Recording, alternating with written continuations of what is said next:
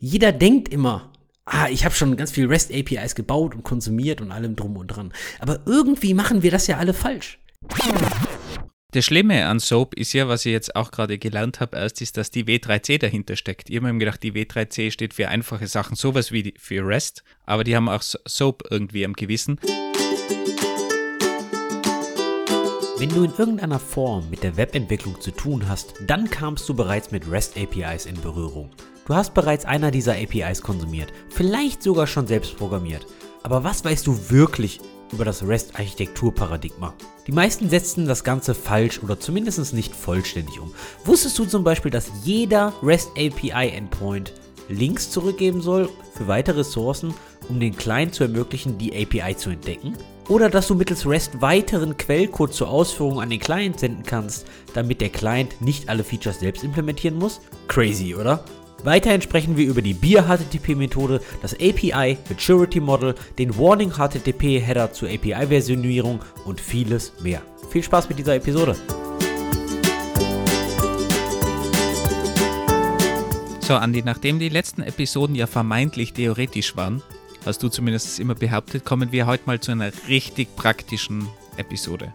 Und zwar mit einem Thema, was du mir ja schon lange irgendwie unter die Nase reibst, weil du sagst, jeder auf dieser Welt versteht dieses Thema falsch. Also erzähl mal der Welt, was du da vorbereitet hast. Ich sag nicht jeder auf dieser Welt, doch sehr, sehr, sehr viele Leute haben so ein paar falsche Annahmen über das Thema. Und zwar geht es heute nämlich um APIs, beziehungsweise um den großen Term, um das große Buzzword REST APIs.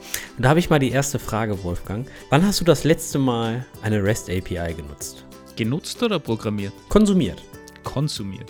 Gestern, aber das war meine eigene, während dem Testen. Oh, spannend. Du, also hast du gestern auch also eine eigene REST API programmiert oder erweitert? Genau, ja.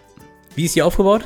Was ist das für eine Programmiersprache? Was für ein Tech-Stack? Was für ein Framework? Und was machst du damit? Ist das so klassisch, äh, du hast eine relationale Datenbank hinten dran und willst einfach nur die Datenbank in irgendeiner Art und Weise exposen? Ja, simplifiziert dargestellt ist es genau das. Node.js, Stack, Datenbank, eine aufwendige Query dazwischen und die spuckt dir dann die, die Daten in JSON aus. Ist das nur eine, eine Read-API oder schreibst du damit auch Daten oder löscht die Daten? Beides, aber die schreibende Variante ist nur bedingt REST-konform, würde ich mal sagen. Uh, da gehen wir aber jetzt schon mal, schon mal wieder in die Tiefe. REST-konform und nur bedingt REST-konform.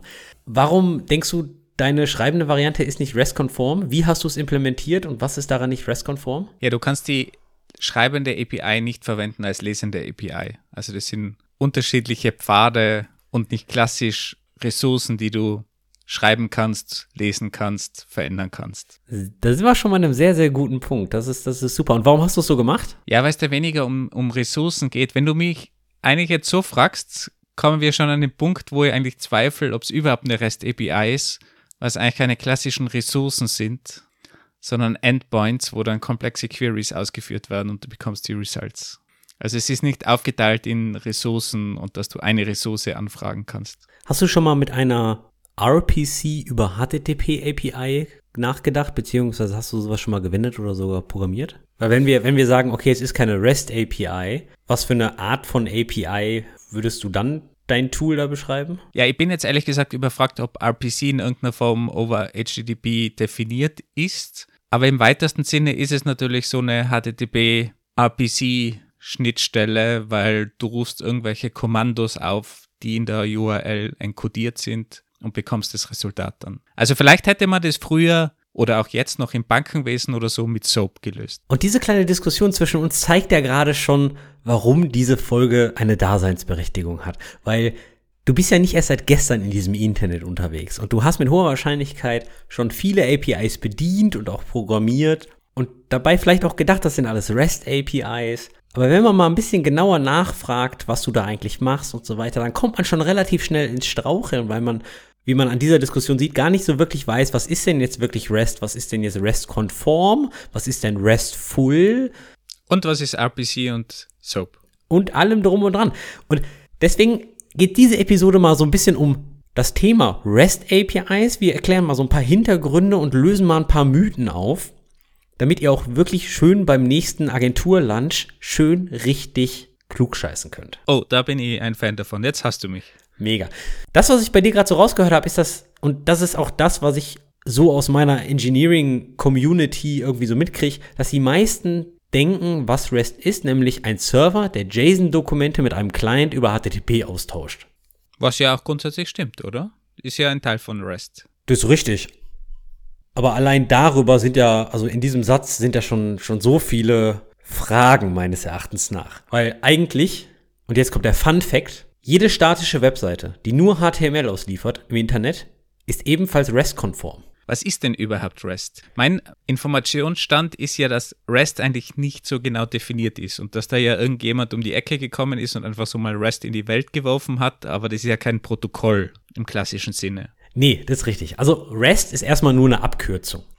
REST steht nämlich für Representational State Transfer. Und was es eigentlich bedeutet, und dieser Begriff soll eigentlich den Übergang vom aktuellen Zustand zum nächsten Zustand, in Klammern State, dafür Representational State Transfer, einer Applikation verbildlichen. Und die, die Zustandsübertragung erfolgt durch die Übertragung von Daten, die den nächsten Zustand repräsentieren. Ich glaube, du hast es geschafft, REST so zu erklären, dass es wirklich niemand mehr versteht. Das ist, was ich dir gerade vorgelesen habe, die Art offizielle Definition von der ganzen Thematik. Und deswegen ist das Thema auch so langweilig und deswegen verstehen die meisten es auch falsch, weil das, was ich gerade gesagt habe, das sagt eigentlich niemandem was. Aber HTTP hat ja keinen State. Wo habe ich denn da jetzt plötzlich einen State? REST hat erstmal relativ wenig mit HTTP zu tun. Das ist ja irgendwie das Faszinierende daran. Wenn wir von REST reden, reden wir eigentlich davon, dass das nur ein Paradigma für die Softwarearchitektur ist. Also es ist keine API. Sozusagen gibt es gar keine REST API. Weil REST sagt einfach nur das Architekturpattern, ähnlich wie das Factory Pattern oder Dependency Injection oder oder oder. Nur halt speziell für Web-Services aufgebaut. Und wenn eine API dann dieses REST-Paradigma implementiert, was ist sie dann, wenn sie keine REST-API ist? Ja, da kommt jetzt ein neuer Begriff ins Spiel, der auch sehr viel falsch verstanden wird. Das nennt sich RESTful API. Und das ist, wo sich Leute immer im Internet zanken. Also geht mal irgendwie nach Google und typt mal REST versus RESTful ein. Da werdet ihr recht schnell in irgendwelchen Subreddits landen, wo sich Leute um diese Begriffe kloppen. Wo wir wieder beim Thema sind, Naming Things ist ein schweres Problem in der Informatik. Ja, völlig. Also jetzt noch mal ganz kurz zum Mitschreiben. Too long didn't read. REST ist das Architekturpattern. RESTful ist eine API, die das Architekturpattern implementiert. Deswegen gibt es eigentlich, Achtung, Klugscheißer-Modus on, keine REST API. Und jetzt ist es gerade. Jetzt, jetzt kommt's. Jetzt sagt man, hm, wann habe ich denn eine API, die RESTful ist? Und was ist das denn eigentlich? Und wo kommt das her? Aber das war jetzt nur für den Klugscheißer-Modus, denn ich würde sagen, das interessiert eigentlich gar keinen. Sag einfach immer, du hast eine REST API, weil für mich ist das so wie DevOps. Es gibt auch keine DevOps Engineers. DevOps ist ja auch nur eine Kultur, wie du arbeitest. Trotzdem kann man die ganze Industrie nicht erziehen und wenn es da Job gibt wie DevOps Engineers und REST API Entwickler, dann ist das halt so. Okay, man darf also auch bei dir, bei dem strengen Andy, REST API sagen, obwohl es eigentlich RESTful ist. Aber was ist denn dann REST eigentlich? REST selbst ist erstmal eine einfache Alternative zu anderen API, Web-Service, Architekturparadigmen wie zum Beispiel SOAP oder VSDL. Web-Service. Kennst du überhaupt SOAP noch? Ich habe schon mehrere SOAP-APIs äh, gebaut und sogar angesprochen, ja. Ich habe zwar noch nie für eine Versicherung oder Bank gearbeitet, aber es gibt sehr viele Web-Services, die leider immer noch auf meinen SOAP-APIs basieren. Ich habe in der Tat, glaube ich, in meinem Leben nur eine wirklich produktive SOAP-API angesprochen. Auf der Uni haben wir massig SOAP-APIs programmiert oder irgendwie was damit gemacht. Ich hoffe, dass es heutzutage nicht mehr so richtig gelehrt wird. Kannst du in zwei Sätzen erklären, was SOAP ist für alle, die nach 2000 oder so geboren sind und Gott sei Dank dieses SOAP-Konstrukt nicht mehr so miterlebt haben? SOAP selbst ist erstmal nur ein Internetprotokoll ein Netzwerkprotokoll. SOAP selbst steht für Simple Object Access Protocol. Meines Erachtens ist das alles andere als simpel, aber es ist eine andere Geschichte. Mit der Verbindung einer WSDL, das war diese Schemasprache, die die Endpunkte definiert hat, oder? Und dann ist automatisch Code generiert worden aus diesen WSDL, XML, Doc. Oh, schon wenn ich dran denke, wird mir schlecht. Ganz genau. WSDL steht für Web Service Description Language. Das besagt eigentlich nur, wie sieht hier mein Interface über das Internetprotokoll SOAP eigentlich aus. Dieses Web Service Description Language hat man dann in XML formatiert bzw. rausgegeben und daraufhin konnten dann Clients Code generiert werden und dann hat man eigentlich in seiner Programmiersprache mit diesen Objekten und mit den Datentypen gearbeitet. Also wirklich schon fast eigentlich wie gRPC meines Erachtens nach. Mit gRPC hast du auch einen Vertrag und die WSDL, die hat dir ja einen API-Contract gegeben und dann hast du Code generiert, den in deine Library eingebunden und dann unten drunter konntest du damit sprechen. Der große Nachteil war natürlich dieser super Overhead, weil du hast natürlich immer ziemlich viel mit XML rumhantiert und also da war mehr Metadaten im Spiel als eigentliche Daten, die über die Leitung gingen. Ich glaube aber im Business-Umfeld ist es durchaus noch eine API-Form, die sehr viel Anwendung findet und auch glaube ich, teilweise noch Stand der Technik ist. Also es ist schon etwas, was man vielleicht im Business-Umfeld sehr wohl ständig verwenden muss heutzutage noch. Das Schlimme an SOAP ist ja, was ich jetzt auch gerade gelernt habe, erst ist, dass die W3C dahinter steckt. Ich habe mir gedacht, die W3C steht für einfache Sachen, sowas wie für REST, aber die haben auch SOAP irgendwie am Gewissen. Aber kommen wir mal zurück zu REST. Okay, es ist eine Alternative zu SOAP, zur Simple-Variante. Was ist dann REST? Ist das die komplexe Variante, wenn SOAP die Simple-Variante ist? Es gilt als einfachere Alternative. Aber der Unterschied ist natürlich auch, und das ist ja das, ist das wesentliche Merkmal von REST, dass es dafür designt wurde, um zwei Maschinen miteinander kommunizieren zu lassen. Also die Maschine-zu-Maschine-Kommunikation. REST selbst baut eigentlich 100% auf HTTP auf, weil HTTP, das Protokoll, die benötigte Infrastruktur bereits mitgibt. Also sowas wie ein HTML und XML-Parser, die Sicherheitsmechanismen, die verschiedenen Methoden, Get, Post und so weiter und so fort. Also all das, was das HTTP-Protokoll mitliefert, da wird obendrauf was gesetzt und somit sind natürlich viele Grundprobleme bereits gelöst. Könnt ihr dann REST aber auch mit was anderem verwenden oder bin ich da wirklich auf HTTP eingeschränkt, dass es nur über HTTP oder HTTPS natürlich funktioniert. Also laut der Spezifikation, laut der Theorie kannst du auch dein eigenes Protokoll verwenden. Es Dein eigenes Protokoll muss ein paar Prinzipien standhalten, da kommen wir gleich zu, aber prinzipiell ist REST selbst nicht an HTTP gebunden und das ist das Schöne daran. Und wann ist das Ganze dann erfunden worden, beziehungsweise warum ist es erfunden worden, wenn es eh SOAP als die simple Variante gibt? Also warum es erfunden wurde, also was die Motivation vom Erfinder war, kann ich dir nicht sagen. Mit hoher Wahrscheinlichkeit hat dieser Mensch sehr viele APIs mit RPC und SOAP implementiert. Oder vielleicht wollte dieser Mensch auch einfach nur einen Doktortitel der Philosophie haben. Denn im Jahr 2000 ist nämlich die Doktorarbeit, die sogenannte Dissertation von Roy Fielding erschienen. Und die komplette Doktorarbeit ging um diesen REST-Architekturstil. Und der hat aber dieses Wort REST dann geprägt. Also es gab es nicht davor schon, sondern er hat es mit seiner Doktorarbeit dann in die Welt gesetzt. Meines Wissens ja. Beziehungsweise mit seiner Forschung wahrscheinlich davor, aber das ist halt das initiale Dokument zu dem Ganzen. Das ist mein Wissensstand. Ich habe den Begriff vorher noch nicht gehört und alles das, was ich auch gefunden habe, geht auf Roy Fielding zurück. Und wer möchte, kann die Dissertation auch lesen. Die verlinkt man natürlich in den Show Notes. Wie so eine Doktorarbeit halt ist, ist sie halt ziemlich lang, aber im Wesentlichen beschreibt halt ein Kapitel nur dieses Architekturparadigma. Ich merke da schon wieder so einen unterschwelligen Angriff, dass Doktorarbeiten immer so lang sind. Es gibt eine Doktorarbeit in Österreich, die ist nur sieben Seiten lang, eine mathematische, ein mathematischer Beweis. Also es gibt auch kurze Doktorarbeiten. Ich habe damals in meiner Uni gelernt, für meine Bachelorarbeit brauche ich mindestens 40 Seiten. Gilt das für so eine Doktorarbeit nicht? Ich glaube, wenn du so einen intelligenten Beweis machst, dass der auf sieben Seiten Platz hat, dann ist es wahrscheinlich okay. Auf jeden Fall hat er die ganze Arbeit 2000, im Jahr 2000, also vor 23 Jahren veröffentlicht. Aber irgendwie habe ich so das Gefühl, in den ersten 10, 12 Jahren kam das so wirklich gar nicht raus. Weil ich habe so das Gefühl, erst ab 2010, 2012, 2014 kamen so die ganzen APIs. Und da kommt auch noch der Begriff Mashup her. Vielleicht hast du das schon mal gehört, wenn man zwei APIs miteinander verbindet und so. Boah. Oh, das waren noch schöne Zeiten, ja. Ich glaube, das war so die 2000er Jahren. Das war so die Hochzeit des Web 2.0s.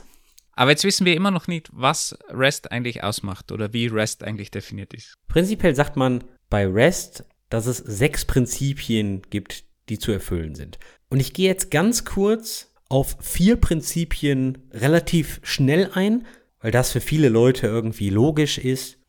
Und zwei schauen wir uns dann mal im Detail an. Das heißt aber, wenn du jetzt von Prinzipien sprichst, das ist keine Hardcore-Definition, die irgendwie eben Protokoll, was auf die tiefste Ebene runtergeht, sondern das ist auf einem recht abstrakten Level, wenn es um Prinzipien geht. Oh, so abstrakt ist das jetzt nicht. Und du wirst jetzt gleich bei einem dieser Prinzipien merken, dass das fast in der Praxis gar keine Relevanz spielt. Also, das ist so, ich sag mal, sein Wunsch. Ja, das ist immer bei Doktorarbeiten, die spielen nie eine Relevanz in der Praxis. Ah. Das ist eigentlich dein Text. Aber okay, dann schieß mal los mit den sechs Prinzipien. Also eine REST API oder eine RESTful API sollte eher dem Client-Server-Architekturmodell folgen. Das bedeutet, dass die Aufgaben klar verteilt sind, dass du einen Server hast, der unabhängig skaliert werden kann und dass der Client nicht dieselbe Aufgabe hat wie der Server. Und jetzt sagt man, ah, hä, Client-Server-Architektur, was gibt's denn noch? Ja, eine Alternative wäre halt das Peer-to-Peer-Modell, wo du selbst, also wo, wo jeder Teilnehmer an dieser Kommunikation alle Aufgaben hat. Ja, bestes Modell war früher Napster oder eDonkey oder so. Was ist denn das heutige klassische Beispiel? Krypto? Ja, oder IPFS oder ähnliches, genau. IP was? IPFS. Das ist was? Geschertes distribuiertes Filesystem. Auf IP-Basis. Oder woher kommt das IP? Interplanetary Filesystem. Ah, okay. Das sagt mir was. Okay, Client-Server-Architektur. Paradigma 2. Das ist das Caching beziehungsweise in Klammern das HTTP-Caching. Und deswegen hatte ich gesagt, HTTP selbst bringt schon die ganze Infrastruktur mit. Der Server sollte immer die Meldung geben, hey, dieser Content kann gecached werden und der Client sollte in der Lage sein zu cachen. Relativ einfach, relativ langweilig. Aber ist ja eigentlich eigenartig, dass man sowas definiert, weil es ja eigentlich unabhängig von dem Protokoll oder von dem Paradigma, wenn wir so nennen, eigentlich funktionieren sollte, Caching. Also da vermischt er doch irgendwie Verantwortlichkeiten, oder? Ja, Moment, es geht ja noch weiter und dies, das Argument, was du jetzt bringst, das kann man jetzt nochmal bringen. Und zwar ist nämlich das dritte Paradigma mehrschichtige Systeme. Das bedeutet, der Standard sagt, okay, es reicht dem Anwender lediglich eine Schnittstelle anzubieten, aber dahinter sollte alles in Layer aufgeteilt sein und dass jeder Layer nur seinen vorherigen und den nächsten kennt und jetzt gar nicht so einfach den kompletten Stack. Und das ist eigentlich, wenn man so möchte, die Standardarchitektur des Webs, ja, du kannst ein paar Proxy davor hängen und davor noch ein Cache und davor noch dies und dafür noch ein Load Balancer und so weiter. Du merkst schon, es, es geht halt wirklich komplett auf dieses, wie ist dieses Internet eigentlich aufgebaut? Deswegen, da kann man dasselbe Argument bringen. Warum wird das von der Architektur vorgegeben? Okay, gibt es irgendwelche Paradigmen, die jetzt äh, spezifisch sind und nicht nur Best Practices beschreibt, die es sowieso gibt, so wie, wie Caching oder das Aufteilen von Schichten oder Aufschichten? Ja, ein Paradigma, da könnte man sagen, hm, ja, das ist gegeben im Internet oder das HTTP-Modell hat das von Haus aus mit und zwar ist das die Zustandslosigkeit, also das, das Stateless-Sein. Moment, im Namen kommt ja State vor, das, und das hast du erklärt, okay, man wechselt vom einen State in den anderen State und jetzt kommt die Zustandslosigkeit dazu.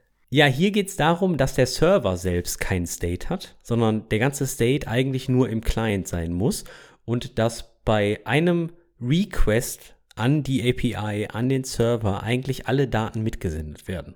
Und das meint er mit Representational State Transfer, dass der Client mit der Datenübertragung Elemente auf dem Server von einem Zustand in den nächsten bewegen kann.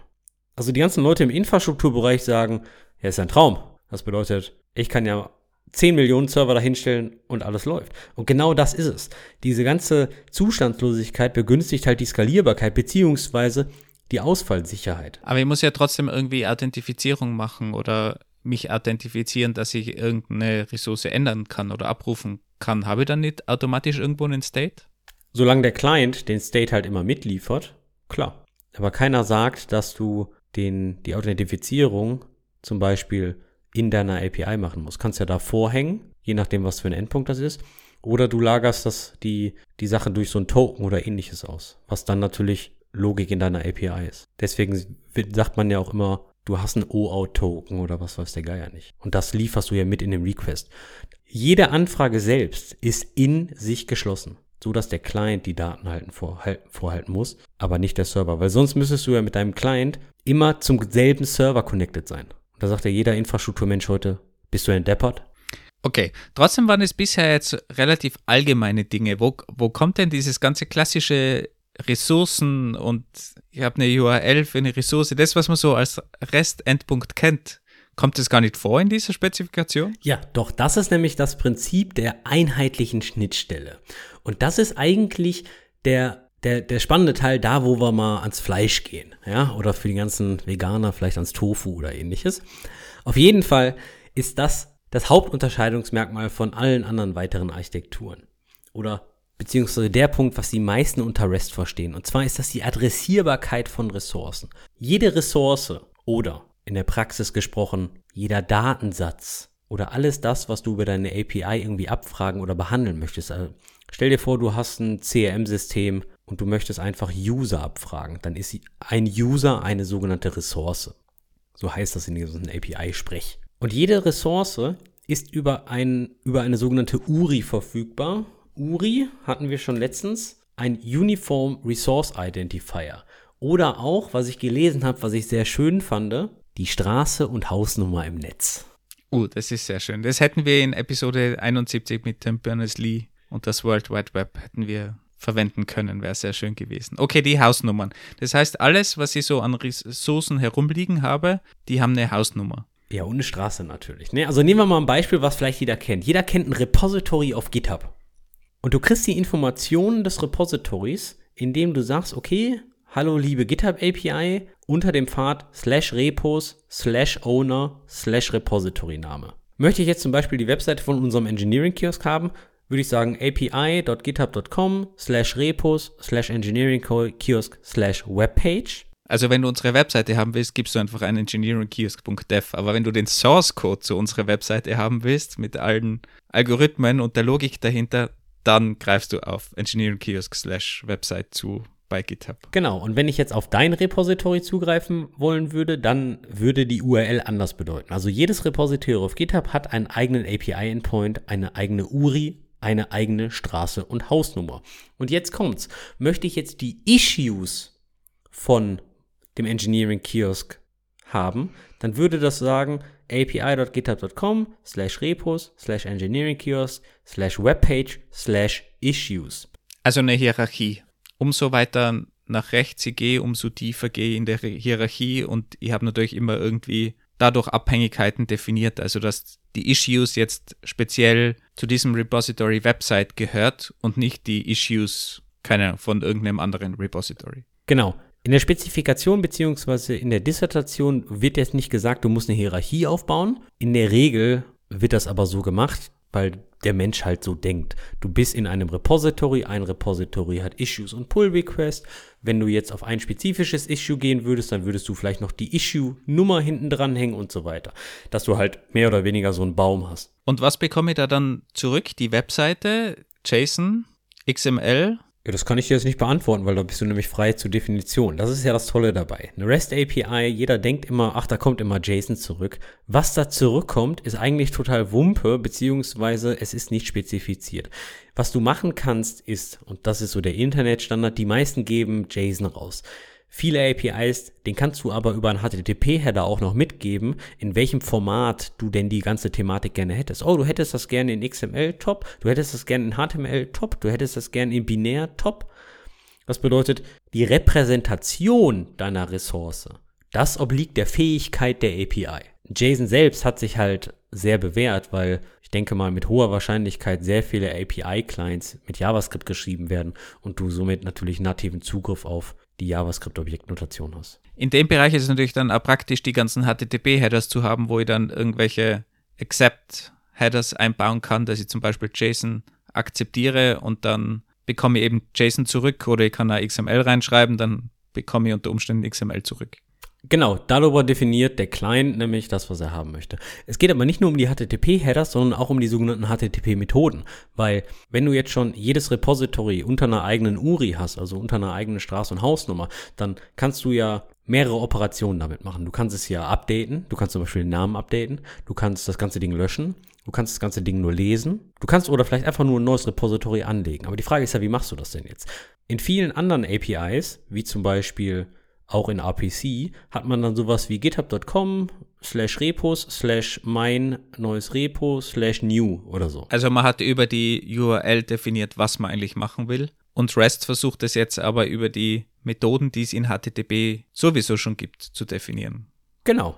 Die API auf dem Server implementiert dann einfach nur, in Anführungszeichen einfach nur, weil das ist ja in der Regel der harte Part, anhand der HTTP-Methode die Logik zu ändern. Und zwar bei einer HTTP-GET-Methode gibst du alle Informationen von diesem Repository an den Client zurück. Bei der HTTP-Delete-Methode löscht du das Repository, was dann natürlich bei der nächsten HTTP-GET-Methode natürlich nichts wieder zurückgibt, weil die Ressource ja nicht mehr existiert, weil du sie ja gerade gelöscht hast. Wie viele Methoden gibt es eigentlich im HTTP-Standard? Wir haben das ja in Episode 71 schon beim Tim Berners-Lee besprochen, dass eigentlich viele Methoden ja gar nicht verwendet werden und man kennt irgendwie get, post and that's it. Und Delete hat man vielleicht mal gehört oder wenn man REST APIs, sorry, RESTful APIs verwendet, dann kennt man Delete.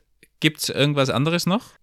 Ich denke, es gibt viel, viel mehr Methoden, aber die, die ich noch kenne, wäre jetzt sowas wie, wie Patch. Was heißt, was heißt, du denkst? Wir sind hier in einem Podcast, um was zu lernen. Bist du nicht vorbereitet? Doch, bin ich. Und jetzt gleich sage ich dir meine Lieblings-HTTP-Methode. Aber das, was ich gerade noch kenne, ist sowas wie Put, Patch, Head, Options, Trace und Connect. Das ist vielleicht noch so die, die im großen Standard sind. Aber meine Lieblings-HTTP-Methode, äh, meine Lieblings-HTTP-Methode ist die Bier-Methode. Kennst du die? Äh, nein, glaube ich nicht. Also ich kenne ich kenn viele Biermethoden, aber keine bei HTTP. Also mit Bier meine ich nicht den Bär, sondern wirklich das Getränk, ja? Nur weil wir sprechen ja hier die ganze Zeit halb Englisch, halb Deutsch, deswegen. Und das ist irgendwie so eine Sache, die weiß kaum jemand, beziehungsweise sehr viele Leute nicht. HTTP-Methoden sind einfach nur Zeichenketten, einfach nur Strings. Was du also machen kannst, ist, du schreibst dir einen kleinen HTTP-Server in Node.js oder in Go, machst eine Route und lässt dir die genutzte HTTP-Methode ausgeben. Du startest deinen HTTP-Server und dann machst du einfach mal mit curl-x get auf deine URL, dann kommt als Response einmal get zurück. Wenn du jetzt curl-x Bier machst, kommt Bier zurück. Natürlich haben Browser und Webserver und allem drum und dran so ein paar Standardmethoden, implementiert und die haben dann gegebenenfalls auch ein anderes Verhalten, sowas wie Post, hast du ja vielleicht schon mal gesehen, dass wenn du im Browser ein Formular abgeschickt hast und du machst Reload, dann sagt er dir, Achtung, du sendest diese Daten erneut ab. Das ist dann so ein spezielles Verhalten implementiert im Browser. Punkt ist aber, der HTTP-Standard erlaubt dir, deine Custom-HTTP-Methoden zu implementieren. Du könntest jetzt also eine komplette Story mit der Feuerwehr, mit Österreich, mit Skifahren und mit Wolfgang erzählen, nur über HTTP-Methoden. Wie geil wäre das denn, Wolfgang? Ich werde mir überlegen, meinen eigenen HTTP-Server zu schreiben dafür. Jetzt muss ich noch kurz als Warnung dazu sagen, wir sprechen hier gerade in der in dem REST-Architektur-Paradigma über einheitliche Schnittstelle. Und die Dissertation sagt dann natürlich auch, ja, du kannst auch eigene HTTP-Methoden für deine REST-API implementieren. Wird er natürlich ganz stark nicht empfehlen, da diese natürlich industrieweit nicht anerkannt sind, obwohl ich natürlich eine Petition unterschreiben würde, wenn jemand die Bier-Methode implementieren würde in ein Nginx oder ähnliches. Ich habe auch gerade gecheckt, es gibt eine offizielle Webseite, die die offiziell registrierten Methoden auflistet, also bei der iana.org verlinken wir gerne. Es sind mehr als erwartet. Ich hatte ja im Kopf, es sind irgendwie diese zehn, die es gibt. Und ich habe auch mal gegoogelt, im originalen 0.9 Standard von 92 sind auch schon Delete, Boot, Get und so weiter drinnen.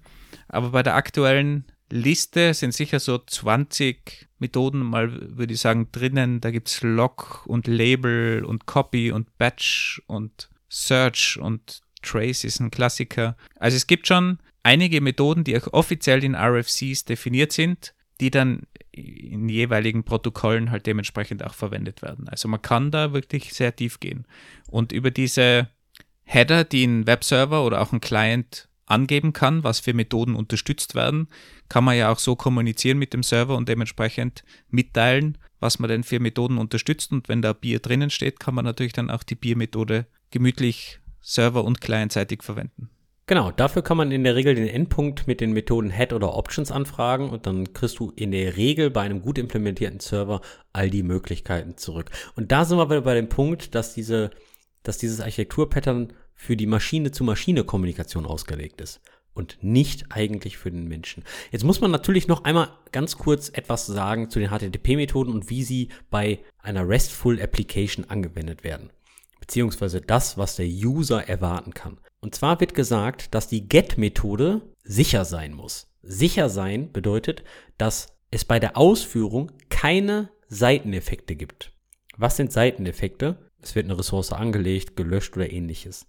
Das bedeutet, bei einer GET-Methode wird nichts modifiziert, sondern es werden nur Daten gelesen. Das ist eine Grundvoraussetzung. Genauso wie eine Grundvoraussetzung ist, dass die Methoden GET, HEAD, PUT und DELETE idempotent sein müssen. Was bedeutet idempotent? Ich hau auf F5 und immer kommt das gleiche Ergebnis raus. Das ist also nicht wie dein Skript, was du gerade debuggst. Wenn das nicht funktioniert, nochmal ausführen, es funktioniert. So ist das nicht, sondern diese Methoden müssen immer das gleiche Ergebnis liefern. Gibt es übrigens auch zwei Spalten, Safe und Idempotent, bei dieser offiziellen Auflistung. Post zum Beispiel ist weder Safe noch Idempotent, weil bei Post lege ich natürlich was an und da passiert dann irgendwas, gleich wie Patch Genau, bei Post-Operationen, bei Patch-Operationen muss man ganz vorsichtig sein, weil da sind nämlich Nebeneffekte erlaubt, also Seiteneffekte. Nochmal ganz kurz als Korinthenkacker-Frage. Mit welcher HTTP-Methode arbeitet Soap üblicherweise?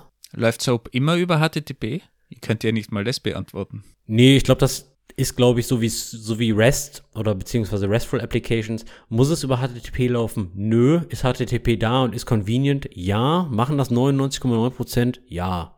Du cheatest gerade. Du willst googeln. Soap, sofern es denn über HTTP läuft, basiert in der Regel immer auf Post-Requests. Das heißt, auch wenn ich irgendwas abfrage, ist es eigentlich ein Post-Request. Ganz genau. Das heißt, es ist nicht HTTP-konform eigentlich. Ja, was ja eigentlich faszinierend ist, weil das Ding gibt dir halt einen Vertrag mit, mit der WSDL und so weiter. Aber naja, gut, lassen wir es bei dem.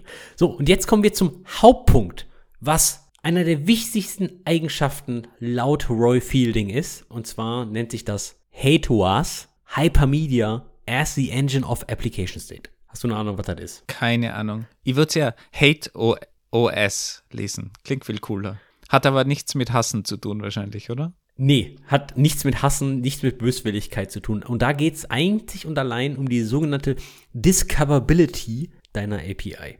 Eigentlich braucht eine RESTful API nur einen Einstiegspunkt und ab da soll die Maschine, dein Client, die ganze API discovern können. Egal, wo ich einsteige oder muss das irgendwie ein zentraler Punkt sein? Umso tiefer du einsteigst, umso weniger Optionen für die nächsten Schritte gibt es natürlich. Vielleicht kurz zur Erklärung, wie, wie läuft das?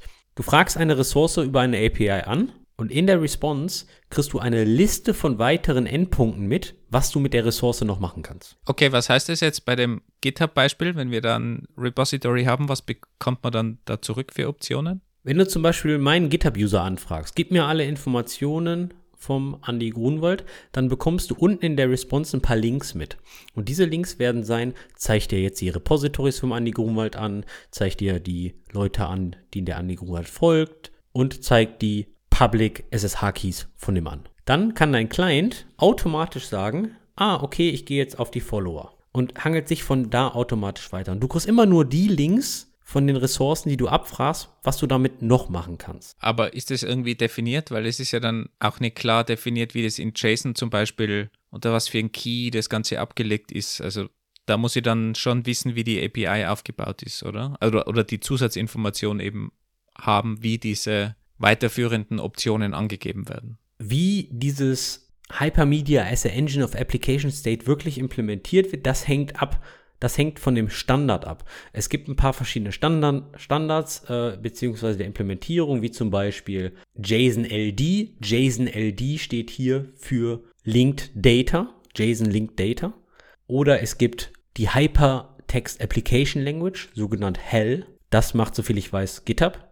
Und dort in diesen Standards sind dann die JSON-Keys, unter denen du dann die ganzen Links findest, implementiert. Das ist also immer noch die Flexibilität von dem Autor deiner REST API.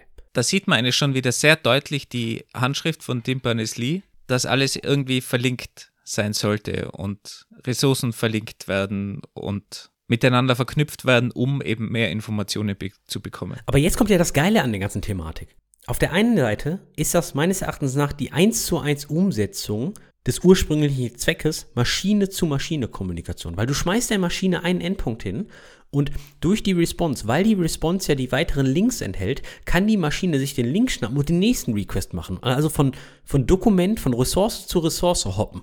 Was ja, was ja eine ne, ne super geile Sache ist. Dann die zweite Geschichte ist, man könnte sogar so weit gehen, dass eine RESTful API eigentlich ein dynamisches Interface ist. Weil wenn wir sagen, die Clients haben gar nicht die Endpunkte hart codiert, was sie eigentlich gar nicht dürften, sondern sie folgen immer den Links, die in der Response sind, dann heißt das ja auch, dass ich die Struktur und die Erreichbarkeit, also die Straße und die Hausnummer meiner Ressourcen ändern kann, ohne dass es ein Breaking Change ist.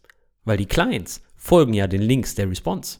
Also eigentlich ist das die. So, so, sofern der Einstiegspunkt natürlich gleich bleibt. Also.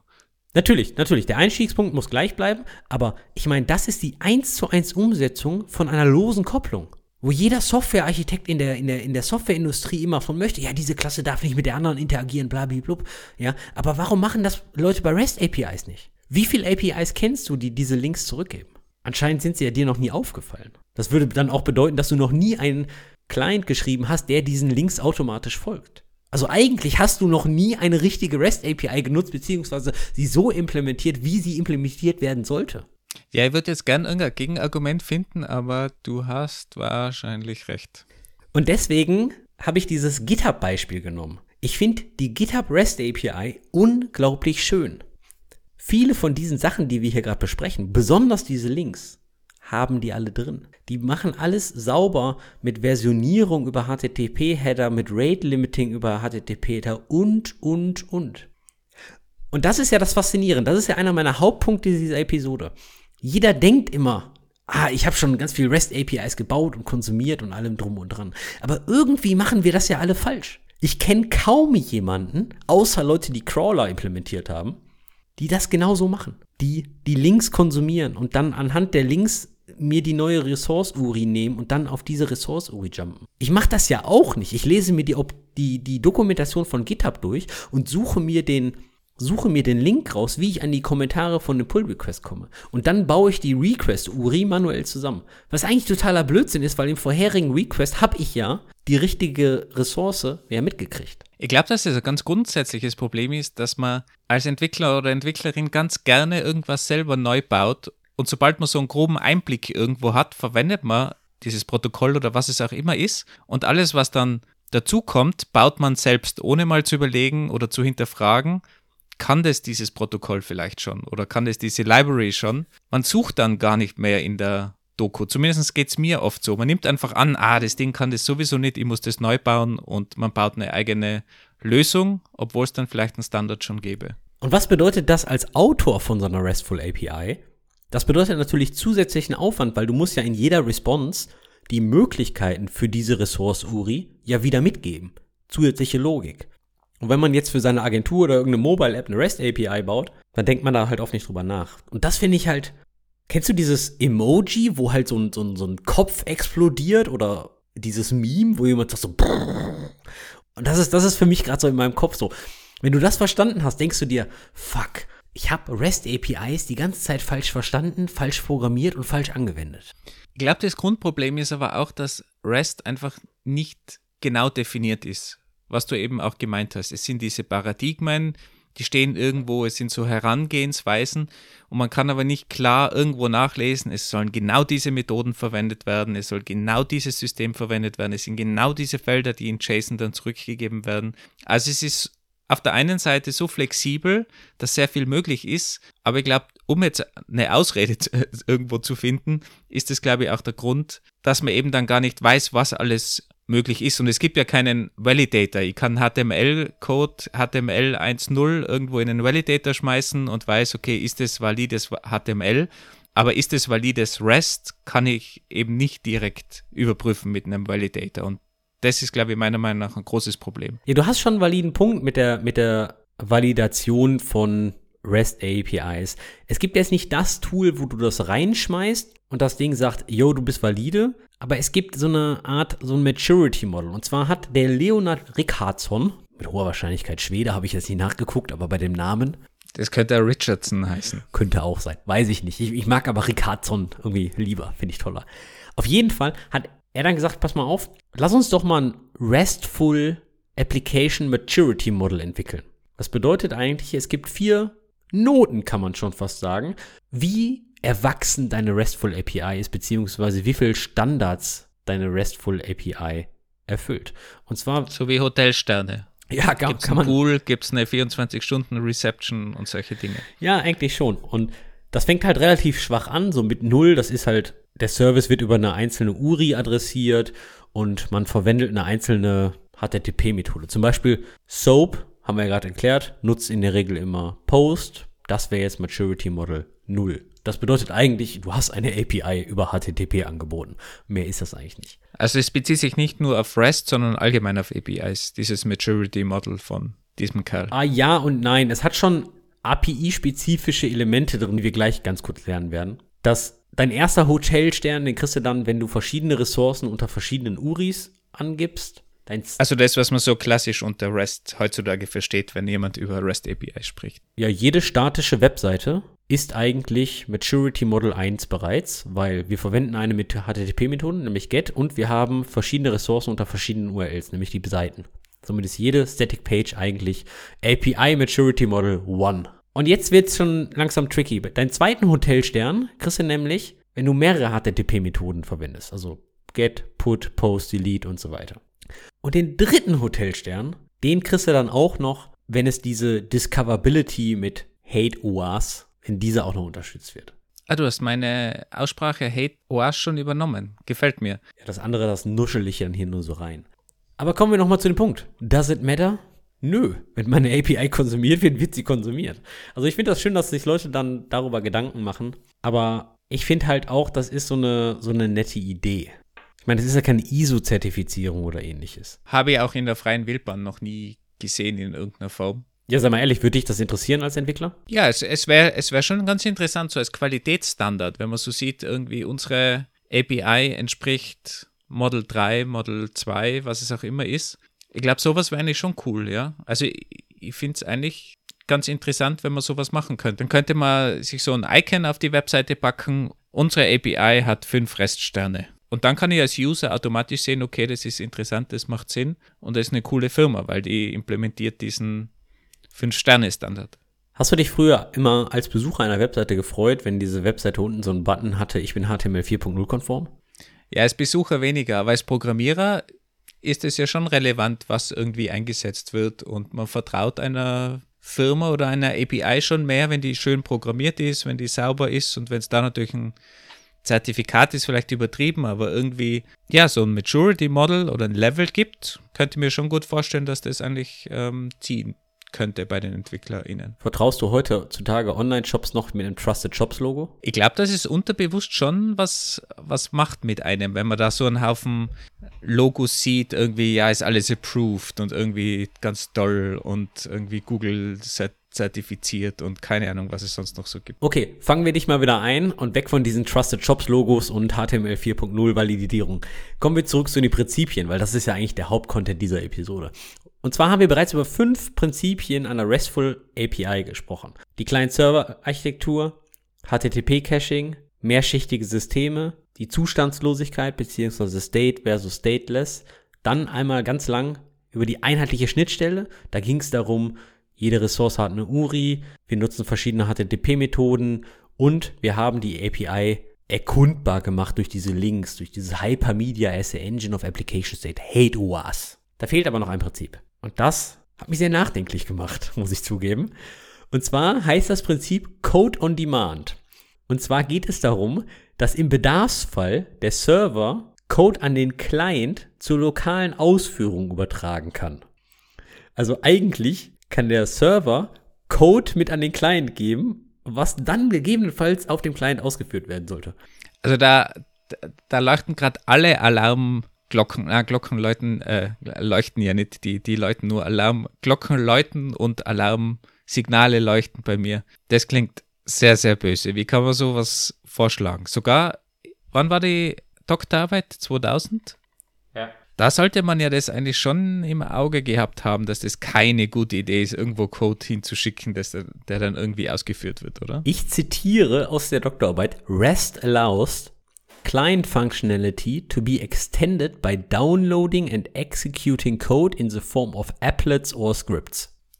Ah, das war zu Zeiten, wo man gedacht hat, Applets ist so eine tolle und sichere Sache. Ich verstehe. Also, das, als ich das gelesen habe, sofort an die Funktion evil ausgeführt, ja, so nach dem Motto, hm, schwierig. Du meinst Eval. Eval ist evil, das wolltest du eigentlich sagen. Aber wenn ich es mal jetzt anders eigentlich überlege und vielleicht noch ein bisschen genauer mir durchdenke, eigentlich macht mir ja nichts anderes mit JavaScript. Du lädst ja auch den JavaScript-Code vom Server runter, der dann auf deinem Browser ausgeführt wird in der Sandbox. Also wenn man es von der Warte sieht, schickt dir eigentlich der Server aktuell ständig irgendeinen Code, der ausgeführt wird bei dir. Das ist total korrekt und das ist auch wieder so ein Moment in meinem Kopf, ja. Warum schrillen bei mir jetzt hier gerade so die Alarmglocken, aber wenn ich ein jQuery von einem CDN oder ähnliches einbinde, nicht? Ja, es ist wichtig, dass man das richtige Sandboxing hat. Aber hast du dieses Code-on-Demand-Prinzip irgendwo schon mal gesehen? Hast du in der REST API schon mal externen Scripts oder Applets entgegengenommen und dann lokal auf deinem Client oder auf deinem, ja, lokal auf deinem Client ausgeführt? Ja, natürlich. Wenn du nämlich jetzt gerade erklärt hast, dass jede Webseite REST-konform ist und ja eine Ressource auch ein JavaScript-File sein kann, dann wird das JavaScript-File mit REST heruntergeladen, ausgeführt. Insofern entspricht es genau dem aktuellen Design-Pattern, was überall auf jeder Webseite gerade aktuell verwendet wird. Der Grundgedanke war, ich zitiere wieder aus der Doktorarbeit, SIS, also SIS referenziert jetzt auf das Downloaden und Executen von Code, simplifies clients by reducing the number of features required to be pre-implemented. Das klingt also eher so nach, der wollte REST als Standard für den App Store machen, so gefühlt, ja, dass du dir Funktionalitäten nachladen kannst, weil klar, im Jahr 2000 also ich war da, glaube ich, mit ISDN unterwegs. Ja, aber ich glaube trotzdem, dass wir da nicht so weit weg sind von dem, was wir gerade alle machen mit dem JavaScript. Download auf Webseiten oder Apps. Du, du lädst ja ganze Apps runter, die laufen halt in deinem Browser, aber im Prinzip lädst du den ganzen Code auf deinen Client und der läuft lokal bei dir. Also eigentlich war schon wieder sehr weitsichtig, wenn man das, wenn man das so sieht. Ich bin aber auch fair. Es wird als optionales Prinzip deklariert. Aber du musst schon sagen, das ist jetzt nicht das, was man von üblichen REST APIs so in der Wildnis sieht, oder? Ja, ich werde jetzt in, in Zukunft auch immer fragen, wenn jemand sagt, er verwendet der JavaScript auf der Webseite, weil ihm fragen oder ihm erklären, dass das ja REST-konform ist. So, jetzt reden wir hier für die ganze Zeit von RESTful APIs und von dem REST-Architekturparadigma. Aber wir haben noch gar nicht so wirklich über den harten Pain gesprochen. Also die ganze Sache kann ja nicht nur eine schöne grüne Wiesenseite haben, sondern jetzt kommen wir mal zur Realität. Zu den harten Problemen.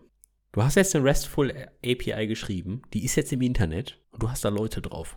Wie entwickelst du die denn weiter? Wie fixst du denn Bugs, wo du die Struktur ändern musst? Mit der Struktur meine ich die Struktur deiner Response.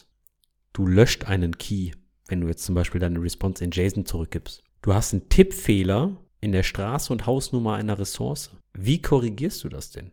Und da kommen wir in das ganze Feld der Versionierung. Wir entwickeln ja den ganzen Tag Software und haben sowas wie Subversion, CVS und Git und allem drum und dran.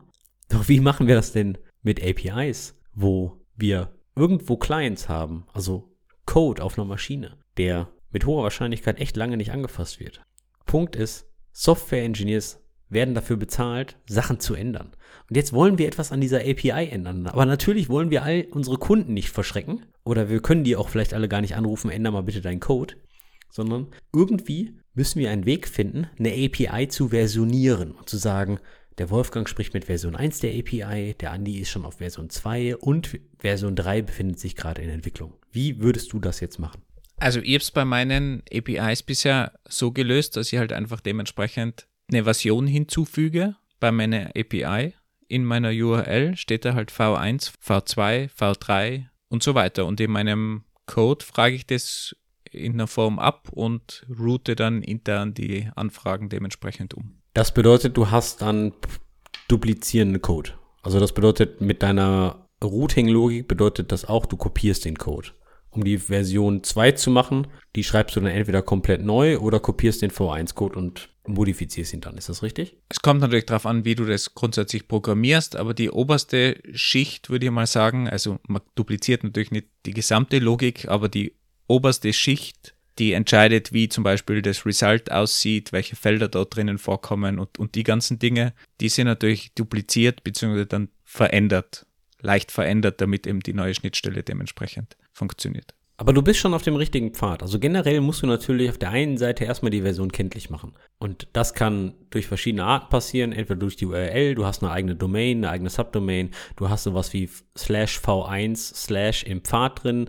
Du kannst das als Query-Parameter übertragen oder vielleicht sogar als neuen Port. Ja, wenn du einfach einen neuen Server dahin stellst. Du kannst natürlich aber auch im Request sowas angeben, wie zum Beispiel in einem HTTP-Header oder immer als Body, wo natürlich in der Regel sowas wie get kein Body hat. Lassen wir aber mal außen vor. Irgendwo musst du angeben, mit welcher Version du sprichst. Und wenn keine Version angegeben ist, musst du natürlich auch auf deiner Serverseite ermitteln, was ist denn die Default-Version hier. Für mich ist ja immer sehr schwierig zu entscheiden, wann ich eine Version höher gehe. Zu wirklich zu definieren, okay, was sind Breaking Changes? Sind es überhaupt Breaking Changes? Sind die Changes jetzt so schlimm, dass ich wirklich eine neue Version draus mache oder kriege die irgendwie noch in dem alten Schema unter? Kann ich diese fünf Kunden vielleicht informieren, sie sollen das einfach ändern bei ihnen. Ist es einfacher, als eine ganze neue Version jetzt hochzuziehen? Also diese Fragen sind ja dann auch immer in der Praxis gar nicht so leicht. In der Theorie klingt das alles super, bei jeder Änderung neue Version, aber das machst du in der Praxis natürlich auch nicht, weil du brauchst ja eine Dokumentation dazu, du musst deine Kunden informieren, du brauchst ein Datum, wann die jeweilige Version ausläuft und so weiter. Ja, so prinzipiell kann man schon festhalten, dass die Regeln, wann du die Rückwärtskompatibilität brichst, natürlich festgelegt sind. Nehmen wir mal zum Beispiel JSON.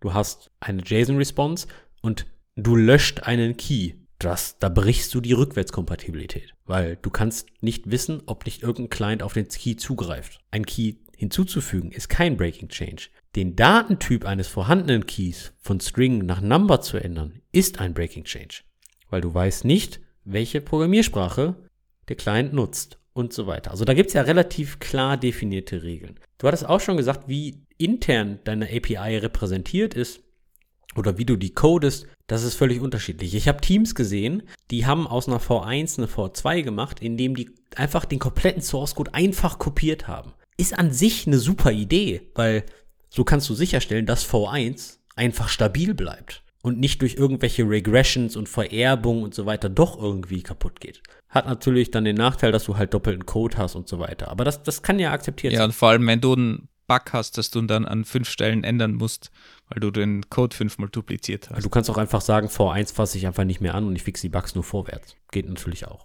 Ist die Frage, ob du dir das halt erlauben kannst, ja. Du kannst natürlich auch eine ganze Sache mit Vererbung machen. Eine Basisklasse, Interface und so weiter. Ich glaube, das kommt halt ganz stark darauf an, welche Programmiersprache du verwendest und welches Framework. Also ich glaube, in der Realität ist es immer schwieriger, als man sich vorstellt. Und gerade die ganzen Vererbungen und so weiter, da, da muss das schon alles perfekt laufen, dass das dann auch möglich ist. Also ich habe es bisher noch nie in irgendeinem Code gesehen, der ganz viele Versionen pflegt, dass das irgendwie sinnvoll, ganz sauber funktioniert. Es war immer irgendwo ein Pain, die ganzen Versionen mitzuziehen. Darum ist es ja auch so, dass die meisten APIs möglichst wenig Versionen haben, die parallel laufen, weil es halt einfach extrem kompliziert wird und exponentiell ansteigt mit jeder Version, würde ich sagen. Alles noch irgendwie glatt zu halten und glatt zu ziehen. Da, da hängt ja auch eine Datenbank hinten dran, die, die Schemen in der Datenbank und so weiter. Also ist ja schon komplex. Man kann schon festhalten, API-Versionierung ist super hart. Ich habe noch keine richtig geile Lösung gefunden. Es ist immer Schmerz auf der Coding-Seite. Die Version anzugeben, Header, URL, das ist der leichte Part. Die Frage ist, wie verarbeitest du den Request? Die viel spannendere Frage ist aber diese, diese, ich sag mal, businessartigen Fragen. Wer sind meine Clients? Wer konsumiert eigentlich die REST API? Und wie informiere ich, dass die ihren Code anfassen müssen, am besten auf die neue Version zu wechseln? Natürlich kannst du glücklich sein, wenn du interne Clients hast und du gegebenenfalls den Source Code unter eigener Kontrolle hast. Stichwort Monorepo. Da würdest du eigentlich nur sagen, okay, in einem Commit wechselst du alle Leute von V1 auf V2. Super. Aber wenn du externe Clients hast, die kannst du ja nicht alle anrufen. Gegebenenfalls kennst du die gar nicht. Also, wie würde zum Beispiel GitHub alle Leute zwingen, auf V1, von V1 auf V2 zu gehen? Was es aber gibt, und das habe ich in der Praxis auch noch nicht gesehen, und das habe ich auch erst in der Vorbereitung für diese Episode gelernt, es wusstest du, dass es einen HTTP-Header mit dem Namen Warning gibt? Wo der Server sagen kann, das hier ist deprecated, bitte wechsel dahin. Habe ich nicht gewusst, aber ist halt wieder das klassische Problem. Du kannst in HTTP-Headers natürlich alles mit einbauen, solange der Client nichts davon weiß oder diese Felder grundsätzlich kennt und darauf reagiert, hilft dir das natürlich auch wenig, weil du wirst es ja eigentlich in irgendwelchen Logs sehen oder sowas. Und wenn da irgendwie ein Feld ist, das niemand kennt, hast du natürlich das gleiche Problem immer wieder. Ich habe auch noch nie einen Client gesehen, der das Warning HTTP-Header-Feld überprüft oder ähnliches, weil eigentlich soll, ist es genau dafür da. Es wird erwartet, wenn der Server einen Warning HTTP-Header zurückgibt, dass der Client das zumindest loggt. Habe ich so auch noch nicht gesehen. Aber nur gut, man lernt nie aus. Aber das ist halt schon so ein bisschen faszinierend, dass wie viele Möglichkeiten eigentlich im Standard definiert sind und wie die Praxis einfach mal die ganze Sache einfach ignoriert. Und sogar wenn du das in deiner Dokumentation drinstehen hast, die Leute müssen es trotzdem erst lesen, implementieren, sich den Mehraufwand antun, weil realistisch, du bekommst eh ein E-Mail von dieser API, dass es ein Problem gibt, dass es eine neue Version gibt. Also wenn es bei einem E-Mail bleibt, du bekommst tausende E-Mails und überall bekommst du E-Mails, wenn es ein Problem gibt, dann fragst du dich natürlich auch, okay, warum sollte dieses Zusatzfeld implementieren und darauf reagieren? Wenn du überhaupt dich mit einer richtigen E-Mail registriert hast, das ist ja dann immer die, die nächste Frage, weil es gibt ja etliche Trash-Mails auch noch. Aber ich meine, das ist, das ist auch nicht der einzige Nachteil von, von REST APIs, beziehungsweise ist API-Versionierung auch nicht ein Problem von RESTful APIs, sondern würde man fast sagen, von allem im Internet. Und vor allem allen APIs. Also egal ob auf Programmierebene, Libraries, was es auch immer ist, ist ein Problem und es ist schwierig. Ich habe aber auch noch zwei Nachteile von APIs, die ich schnell erwähnen möchte, weil das war unter anderem ja auch ein Grund, warum zum Beispiel GraphQL von Facebook erfunden wurde. Und zwar ist es bei REST APIs ja so, dass jede Ressource eine eigene URI hat. Das bedeutet natürlich auch, wenn ich mehrere Daten haben möchte, muss ich mehrere HTTP-Requests abfeuern. Und das hat natürlich den ganzen Overhead mit TCP, IP, DNS-Auflösung und so weiter und so fort. Und der Overhead multipliziert sich natürlich mit der Anzahl an Requests, die ich machen muss. Also ich will jetzt nicht nur die Informationen für, von mir als GitHub-User haben, sondern auch noch die Repositories und dann die Anzahl der offenen Issues in all meinen Repositories. Das sind mindestens drei Requests, die ich abfeuern muss. Also in der Datenbankwelt gesprochen, musst du Joins immer selbst machen und selbst auflösen und kannst es nicht mit einer Anfrage schon voraufgelöst eben das Resultat bekommen. Ganz genau. Deswegen ist GraphQL sehr so toll, weil Facebook, die Startseite, hat eigentlich genau das gemacht. Facebook, die Startseite braucht etliche Informationen von verschiedenen Endpunkten. Via REST wären das 20, 30, 40 Calls. Mit GraphQL kann man es sogar theoretisch auf einen Call runterbrechen. Also das ist halt so ein Nachteil von, von einer RESTful API. Und der zweite Nachteil ist, der ist ebenfalls durch GraphQL gelöst. Immer wenn du eine URI, immer eine Ressource anfragst, kriegst du immer alle Daten zurück. Da gibt's jetzt kein Select Feld 1, Feld 2, Feld 3, dass du nur meinen Namen zurückkriegst, aber nicht die Adresse zum Beispiel. Und je nach Größe der HTTP-Response kann das natürlich schon einige Megabyte sein.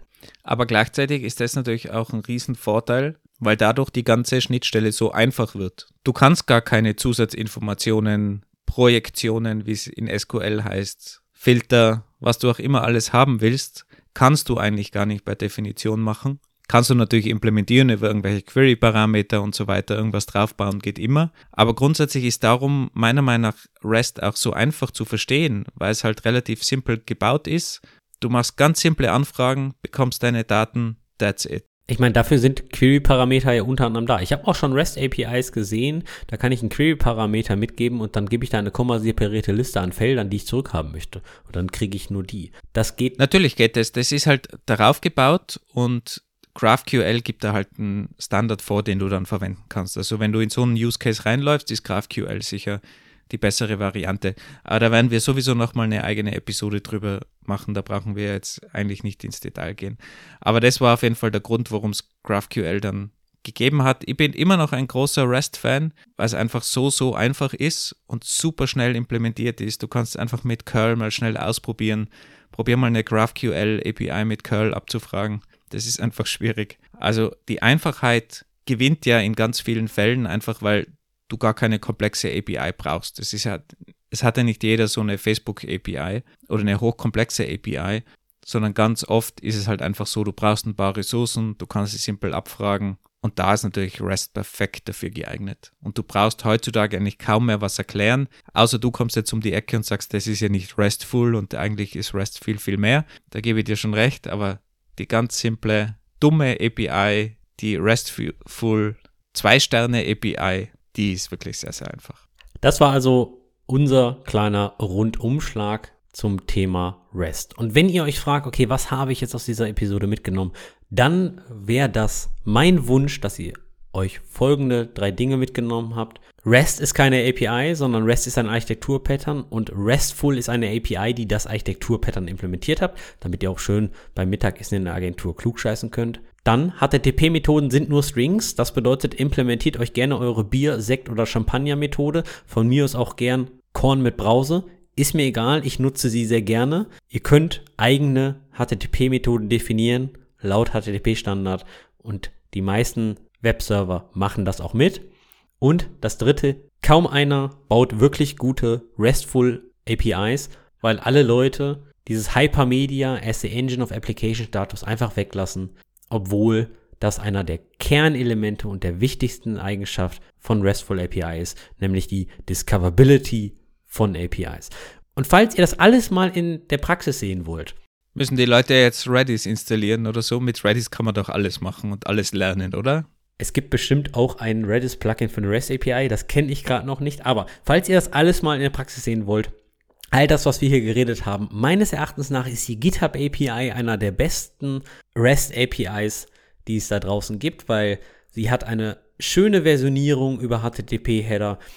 Sie hat sogar das Aktivieren und Deaktivieren von experimentellen Features über HTTP-Header. Sie hat die Discoverability in den Responses.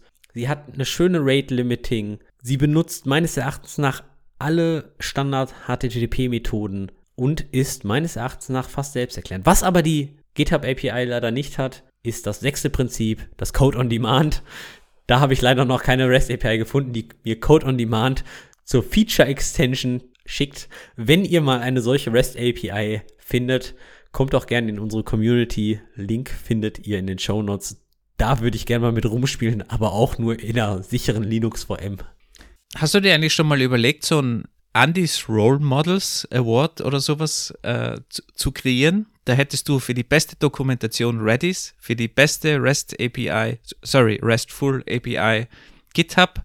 Da könnten wir so eine Liste machen, die schönsten Role Models, die Andy gekürt hat. Ich bin auf jeden Fall von ein paar Sachen und Personen sehr begeistert, das stimmt schon.